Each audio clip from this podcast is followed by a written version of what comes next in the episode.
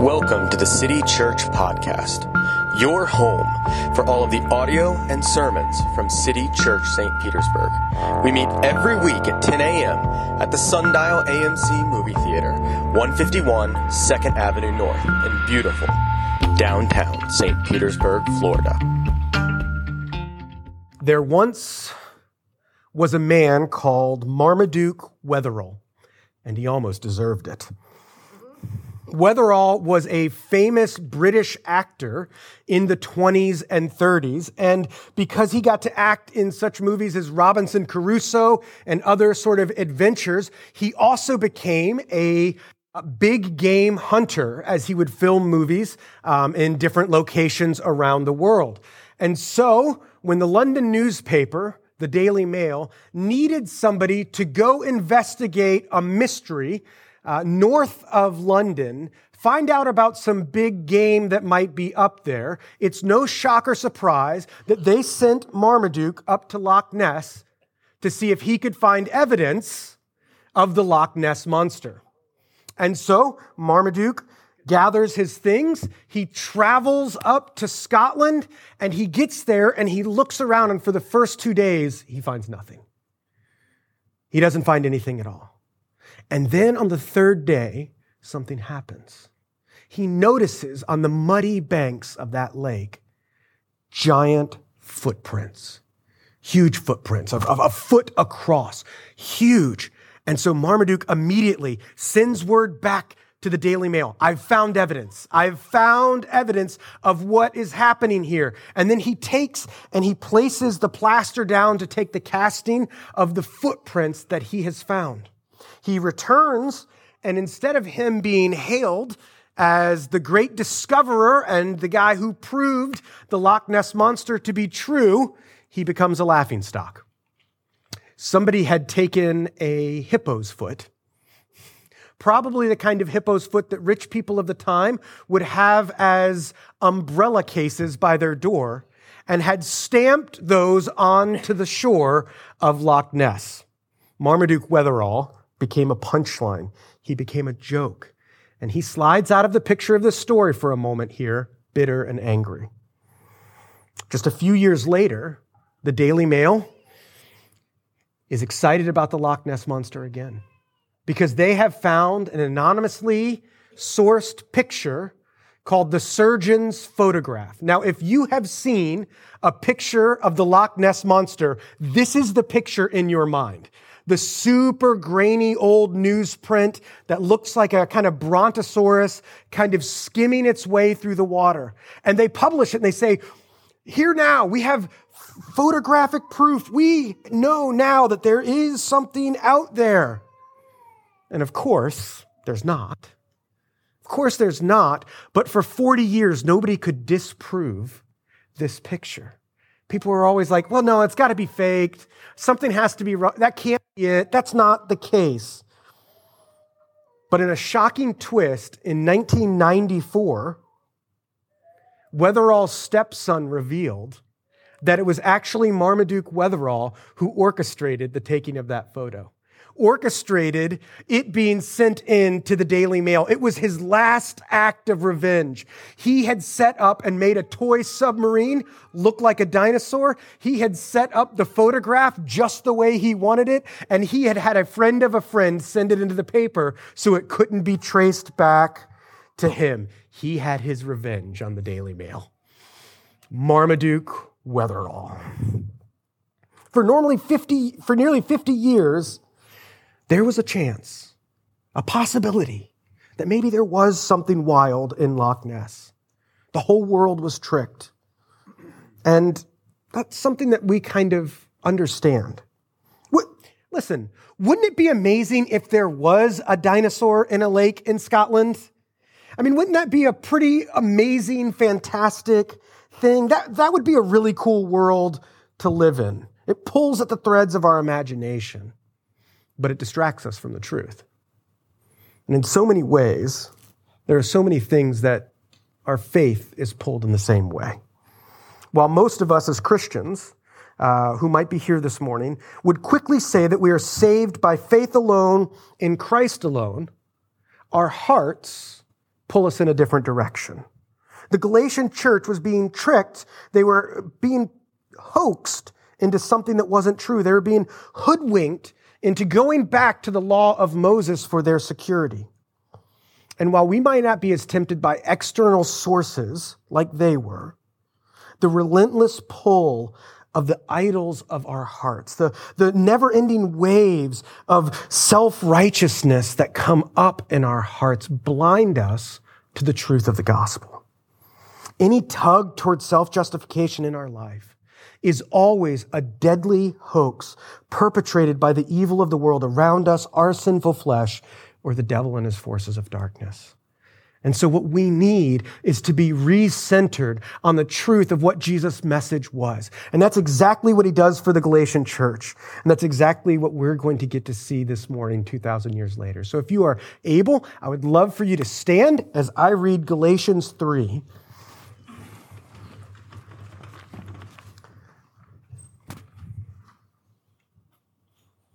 O foolish Galatians, who has bewitched you? It was before your eyes that Jesus Christ was publicly portrayed as crucified. Let me ask you only this Did you receive the Spirit by works of the law or by hearing with faith? Are you so foolish? Having begun by the Spirit, are you now being perfected by the flesh? Did you suffer so many things in vain, if indeed it was in vain? Does he who supplies the Spirit to you and works miracles among you do so by works of the law or by hearing with faith? Just as Abraham believed God and it was counted to him as righteousness. Know then that it is those of faith who are the sons of Abraham. And the scripture, foreseeing that God would justify the Gentiles by faith, preached the gospel beforehand to Abraham, saying, In you shall all the nations be blessed. So then, those who are of faith are blessed along with Abraham, the man of faith. For all who rely on works of the law are under a curse. For it is written, Cursed be everyone who does not abide by all things written in the book of the law and do them. Now it is evident that no one is justified before God by the law, for the righteous shall live by faith. But the law is not of faith. Rather, the one who does them shall live by them. Christ redeemed us from the curse of the law by becoming a curse for us. For it is written, Cursed is everyone who is hanged on a tree. So that in Christ Jesus, the blessing of Abraham might come to the Gentiles, so that we might receive the promised Spirit through faith. City Church is the Word of God written nearly 2,000 years ago and intended for us this morning. You may be seated.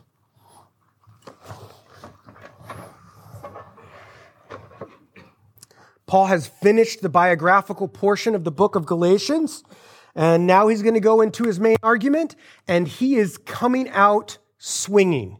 He is not holding any. Uh, he is not just joking around. He is absolutely throwing punches at these false teachers. Why? Why is Paul so upset? Because the very heart of the gospel, the whole point of the message of Jesus is at stake here in the church in Galatia. He reminds them that Jesus was publicly shown to them, portrayed to them as crucified before their eyes. This is Paul's summary of his preaching, the climax of the life of Jesus and his work to rescue us. It was on the cross that Jesus gave himself for us and is delivering us from this present evil age. That's where the Christian life starts. That's where the Christian life started for the Galatians when they believed that by faith. So what have they wandered off to? What have they sort of been distracted by? They have been bewitched and distracted by the false teachings that in order to be a true Christian, in order to be a real Christian, in order to be a mature Christian, you need to keep the Jewish laws. That's what they were being taught. That's what they were being seduced by. And so Paul, along with calling them foolish several times in this passage, uh, has one question for them. And Paul, much like any parent, uh, you, you, parents have done this. I have one question for you. And then Paul's going to go on and ask like five questions, right? It's a multi parter. It's just one question in five parts. It's okay. But Paul says, look, I just, I just, let me ask some questions to you guys. First of all, how did you become a part of Messiah's family and be marked by the Holy Spirit? Was it by works of the law or was it by the hearing of faith? And Paul knows the answer because he was there when the Galatians came to know Christ. It was by their faith. Okay. Next question. If that is how our faith started, do we need something else to grow? If we began our life with Christ by faith, do we need something else to grow us in our Christian faith? And for Paul, the way that he phrases that question anticipates a no answer. The same thing that began our life as a part of Jesus' people is what sustains us in it faith, not external law keeping. The boundary markers of the people of God has been and will always be faith in Jesus the Messiah. And so again, Paul asks another question. Well, what about all the suffering that you went through? Was all of that suffering for nothing? No. They suffered because they aligned themselves with a different way of seeing and living in the world. A way that recognized a better king with a new multicultural family that cut across divides of Jews and Gentiles, Romans and Parthians, a new family set apart by faith.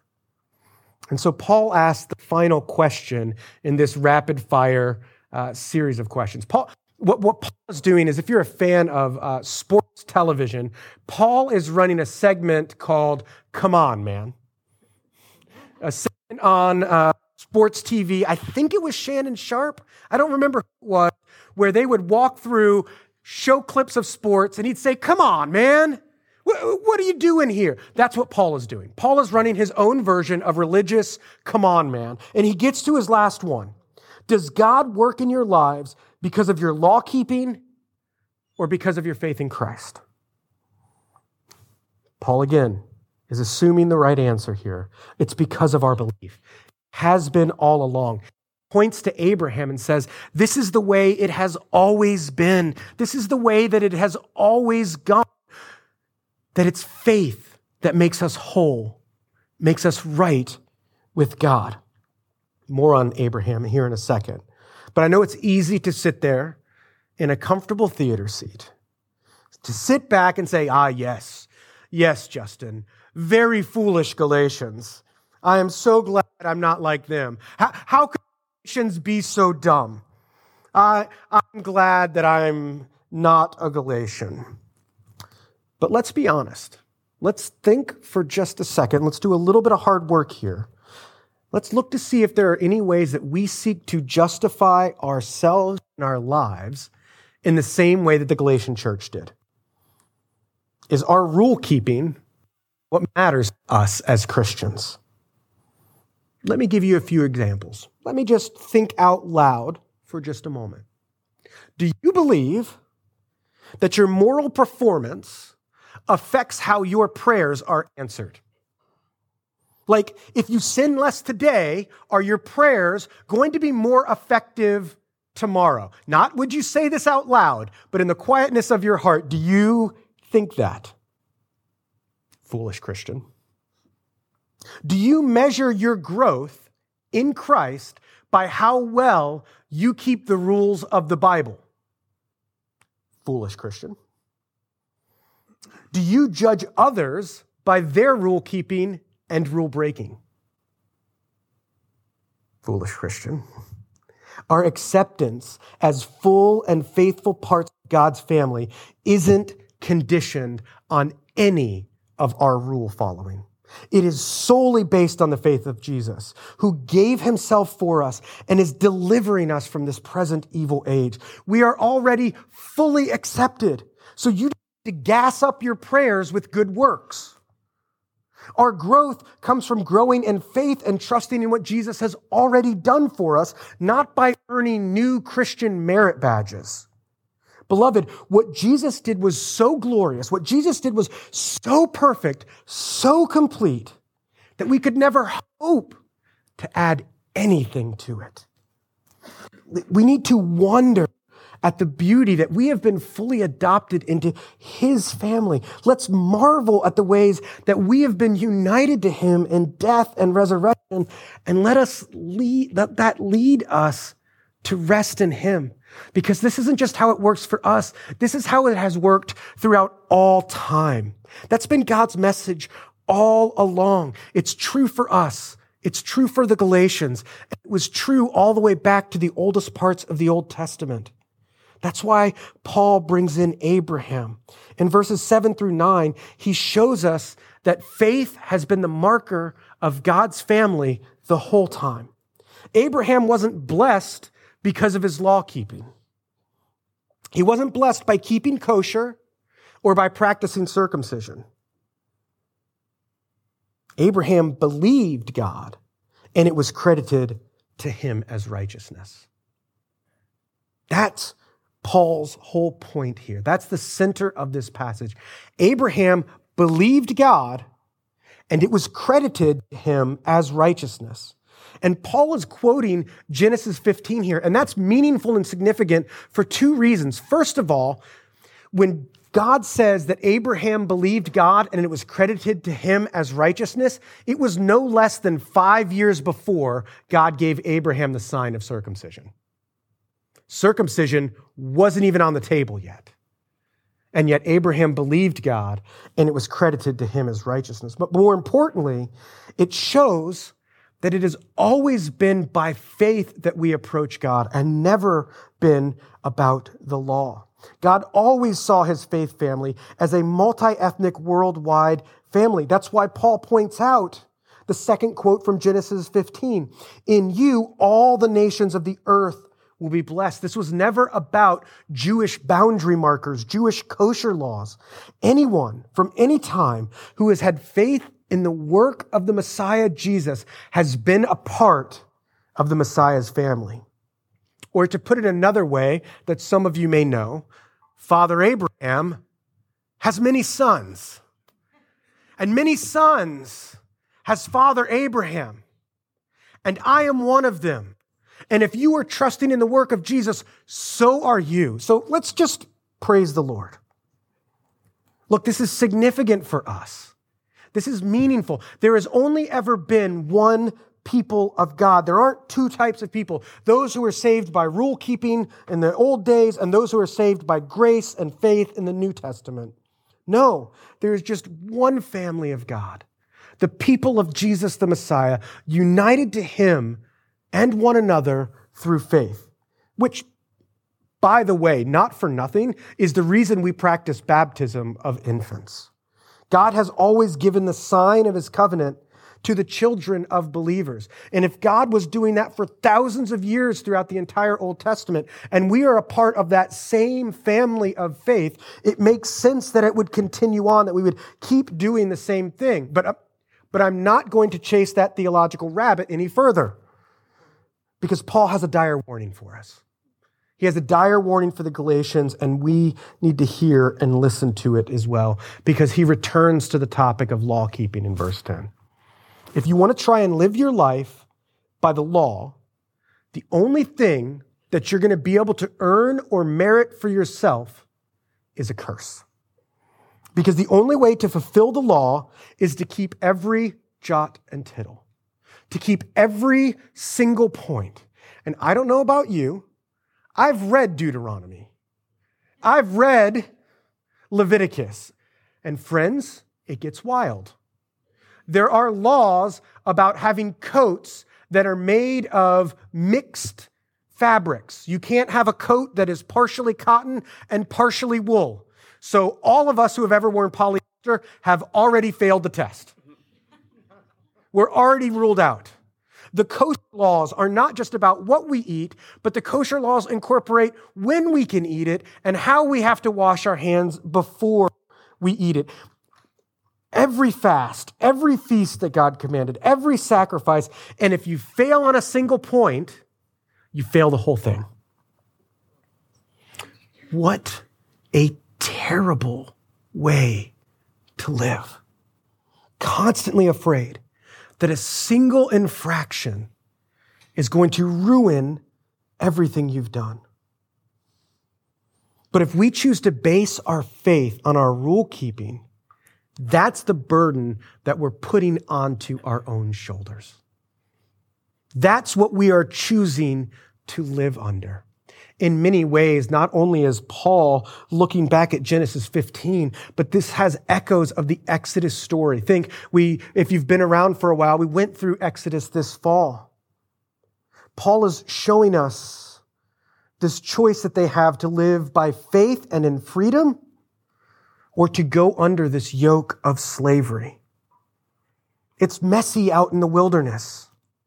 And it's going to take a while before we get to the promised land. But it's better than the slavery of Egypt.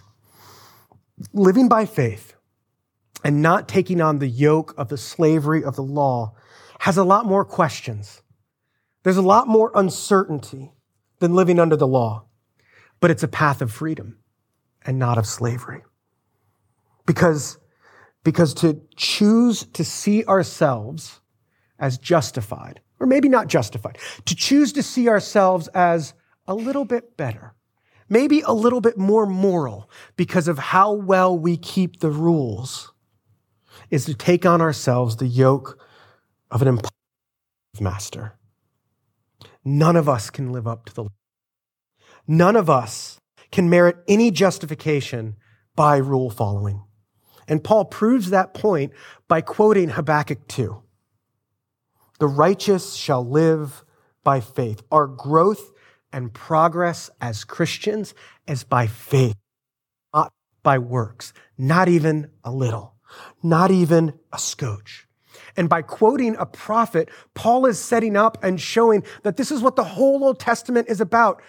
From Genesis at the very beginning to one of the last prophets, Habakkuk, the just shall live by faith. Abraham was believed God and it was credited to him as righteousness. The prophets preached it. The law taught it all along. This is why Jesus says that all the law and the prophets point to him. He's the fulfillment of the promises. And more than that, Jesus kept the law perfectly on our behalf. He took the test and then slipped us the answers.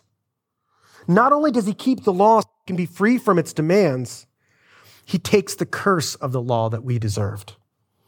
The one person who keeps the law perfectly is the one person who faces the curse of the law most acutely. He was cut off so that we might become whole. He was killed so that we might have life. He died so that we could rise. He gave up his spirit so that he might send that same spirit into our hearts. All of us, whether we are Jews or Gentiles, find blessings in the work of Jesus. It's just about him. He has made us into one family and he does it solely by faith.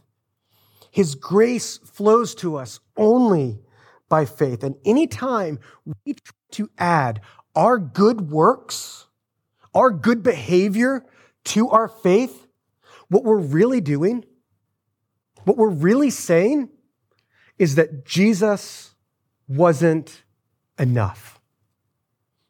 Jesus' perfect law keeping wasn't enough, so he needs my good behavior to make up the gap.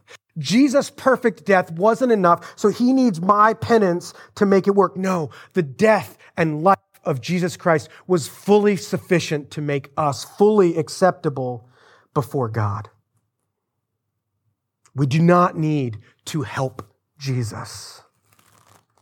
He does not need a booster from our obedience. Foolish Christians, foolish Justin, who is tempted to believe this. I'm reminded of an old hymn, like a really old hymn. Lay your deadly doing down, down at Jesus' feet. Stand in Him and Him alone gloriously complete.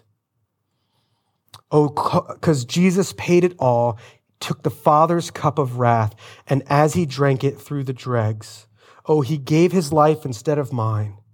Weary, working, burdened one, why do you labor so? Cease your doing. All was done on the cross long ago. Beloved, let's abandon our self righteous works Let's lay aside our self salvation projects. Let's stop trying to control and manipulate God's blessing with our behavior. Let's look at Jesus, the author and perfecter of our faith. Let's marvel and revel at the complete deliverance and rescue that he has made and accomplished in our lives. And let's be shaped by that beauty. Let's be shaped by that idea because anything else is just a hoax we're playing on ourselves. Let's pray.